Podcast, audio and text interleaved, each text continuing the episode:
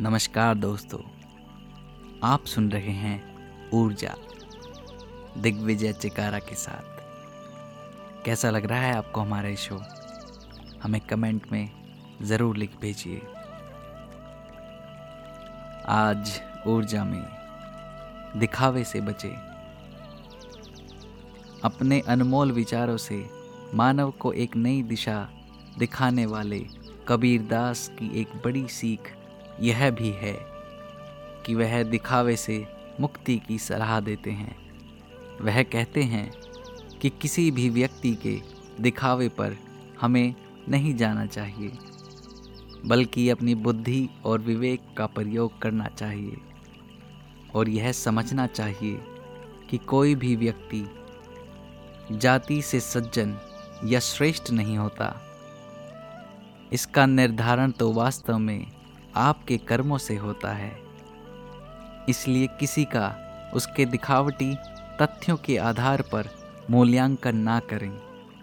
ठीक वैसे ही जैसे तलवार का मूल्य होता है, ना कि उसके खोल के तौर पर इस्तेमाल होने वाली मयान का, जो सोने, चांदी और मखमल से बनी होती है।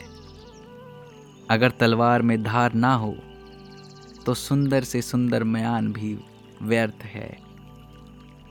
पर्याय देखा गया है कि दिखावे में अक्सर खुद को ही सही साबित करने के लिए लोग सब कुछ गलत कर देते हैं।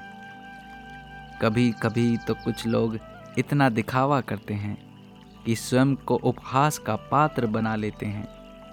उसके बाद लज्जा का शिकार होते हैं और अपने जीवन को और लोगों से दूर करने की कोशिश करने लगते हैं।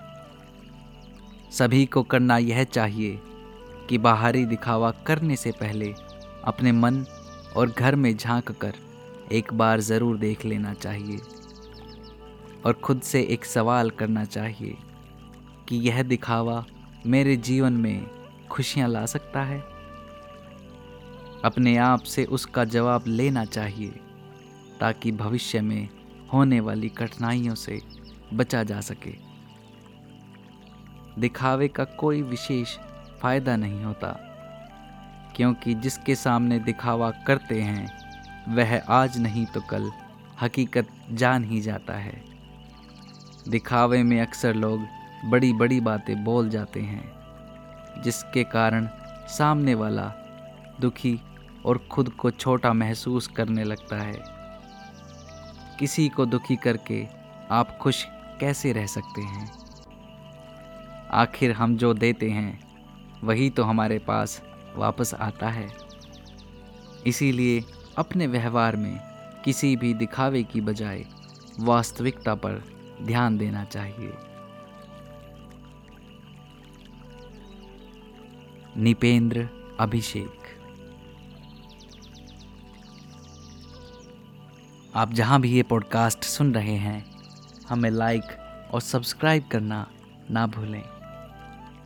हमें अपने दोस्तों के बीच शेयर करें।